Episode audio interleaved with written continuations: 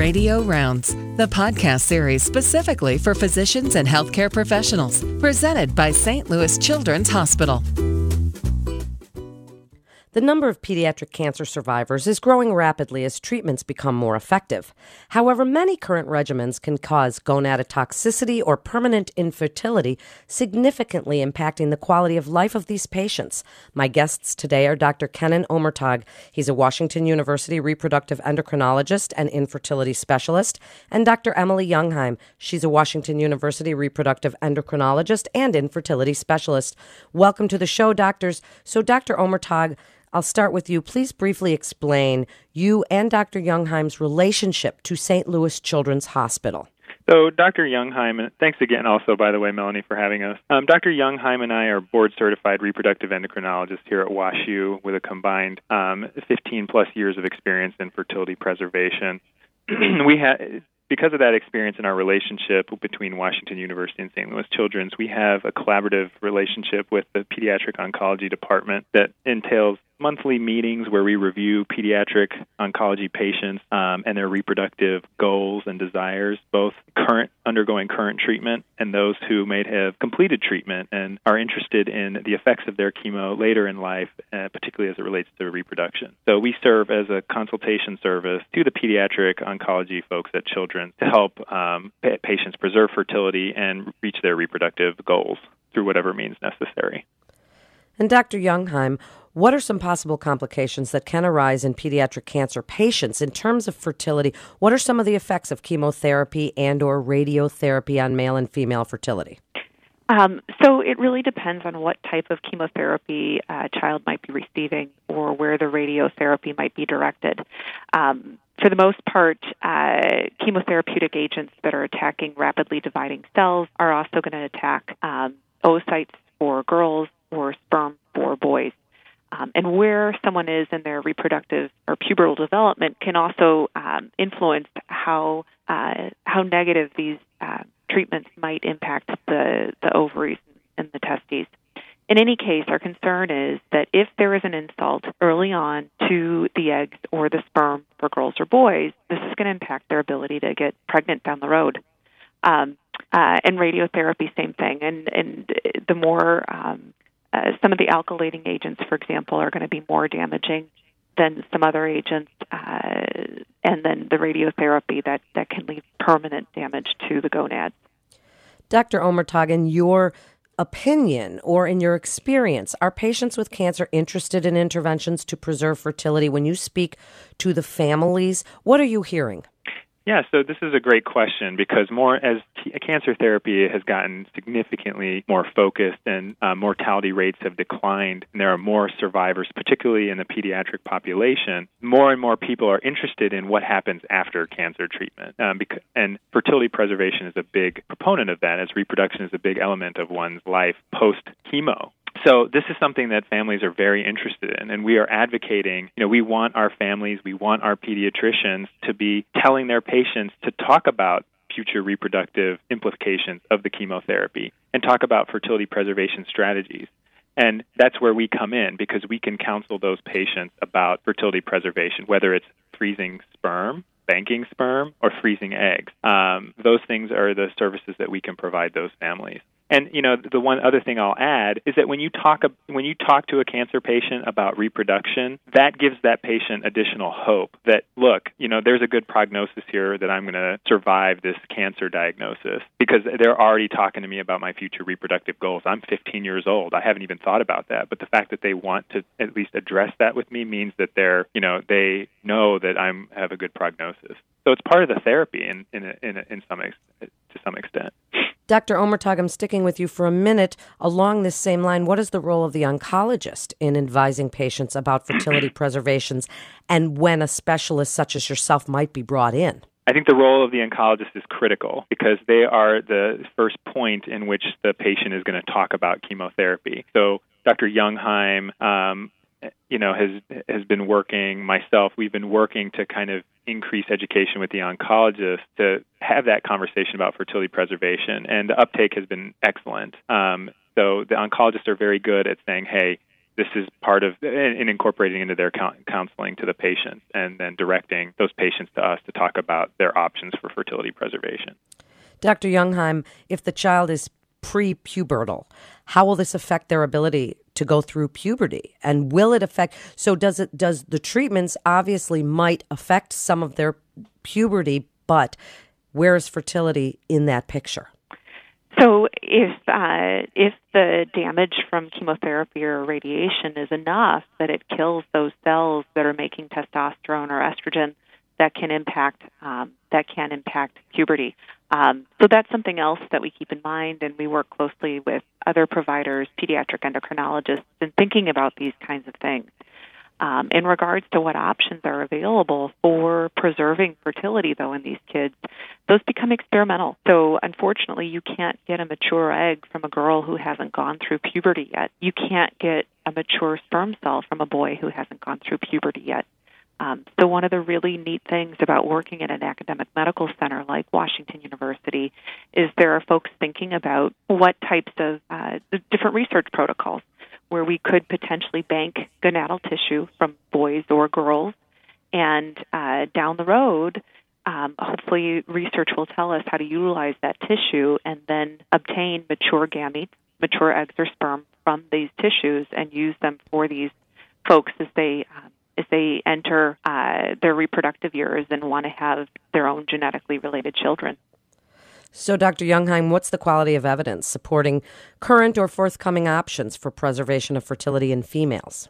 Well, for girls who are postpubertal and boys who are postpubertal, the good news is we offer the same types of treatments that these folks are getting for fertility preservation. We we offer them in our general reproductive endocrinology and infertility practices. Um, so they are proven technologies that we can offer quite comfortably and say, you know, and give a, a real um, option for having genetically related children. So that's the great news there. In regards to options for prepubertal kids, that's where it's a little less clear. Um, having said that, just tremendous progress has been made in learning how to um, get mature gametes from gonadal tissue in the last several years. So while it might not be possible right now to use those tissues to get mature gametes, with the amount of progress that's been made in the last five years, it's pretty exciting to think that we probably will be there at the time. You know, if a kid came in today at age 11 and banked prepubertal tissue, it's, I mean, 20 years from now, 15 years from now, when these kids get to be reproductive ages and want to have their own genetically related children, I suspect the technology will get there, will be there to offer them this chance. Is there any option now for after treatment how we'll know if the child's fertility has been affected? Oh, that's a great question. So we've got markers that we can use to get an idea, um, and we can track these markers and see how they change over time. But there's no clear um, answer to how an insult is going to impact someone's long-term um, reproductive aging. Uh, as I mentioned earlier, it probably depends on what type of chemotherapy someone might receive, how much of it they receive, where in their um, reproductive pro- or their pubertal process they receive that chemo or radiation. There are all sorts of things that we need to take into account. Um, so the answer is that we don't have that answer yet, um, but there are people thinking about it. Um, there's a woman at University of California at San Diego, uh, Dr. Irene Su, one of our colleagues in reproductive medicine, who's doing a study looking at markers of ovarian reserve after chemotherapy to see how they change and how they might relate to um, reproductive aging and, and eventually menopause, so that we can have better information to inform these kids and their parents of how the chemotherapy or radiation therapy might impact their long time their long term um, reproductive aging and uh, and options in the future. Dr. Omurtag, what about for males? Is there a quality of evidence supporting some forthcoming options or current options for the preservation of their fertility? Yeah, historically, so in, in regard to the standard of care, the standard of care for males to bank uh, uh, for fertility preservation would be to bank sperm and that's been the standard of care for a long time, and that's proven. And a lot of it has to do with how simple, at least compared to retrieving eggs, retrieving sperm is. I mean, we just get a mass. Typically, it's a masturbatory ejaculatory sample, um, and you can freeze the sperm. Um, for egg for egg freezing, it's a little more involved. Um, for and this is for any but any male who is postpubertal. And then the next question I'll always get is, well, how do you know a boy has sperm in his ejaculate? Um, and that's a very important question when I see these patients because I might see a 12 year old or a 13 year old. Dr. Jungheim and I might see these patients and we don't know. So we tell that we tell the parents, you know, that at this point we just need to get a semen analysis to determine whether they have sperm in the ejaculate. So one way we do that is to just kind of look at, you know, do a physical exam. Um, there are markers on physical exam that can give us a sense of um, where an adolescent boy is in pubertal development, and that will help us predict whether or not there, to some extent, whether or not there will be sperm in the ejaculate. Um, so there is good evidence for sperm banking for fertility preservation.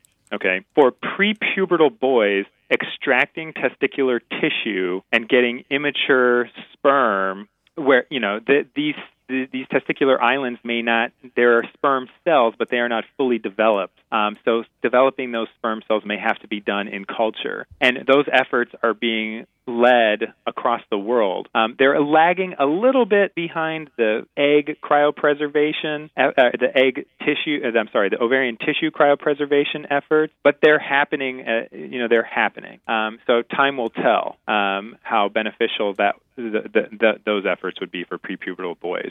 The good thing with adolescent cancer survivors in general is that many of them, due to their young age, can withstand the chemotherapy that they get, but it's you can't make such a broad statement because some people get more, some people get less. It depends on the chemotherapeutic agents. Some of these patients will still be able to um, spontaneously conceive without fertility preservation. But again, the whole point is to be proactive and have an insurance policy, so to speak, because there is a high chance, at least greater than 50% chance, that many of these people will need to use their um, preserved uh, gametes after chemotherapy. And Dr. Omurtag, sticking with you for a second, is sexual function relatively spared during some of these treatments? And is testicular dysfunction one of the more common long term side effects of chemotherapy in males? And how does that affect what you tell the families? So this is a great so this is a great um, point because I'll see adolescents who have you know with bone cancers who have undergone essentially sterilizing chemotherapy.